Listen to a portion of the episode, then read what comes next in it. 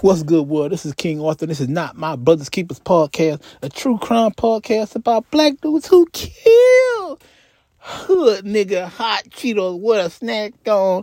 Hey man, what happens when two childhood friends grow up and they both the man?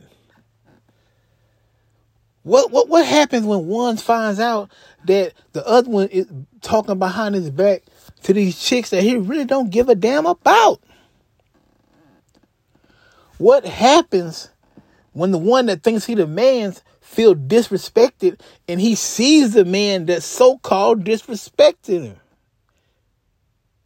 What happens when these two men that are getting it that are having it their way meet up in one spot and shit goes left? What happens when shots is fired and one is claiming self-defense? What happened when you still gotta live in this city? Everybody know who you is. Your face is on flyers everywhere you go. They can easily run up on you and do what they gotta do. What do you do? What do you do when you the plug in the streets?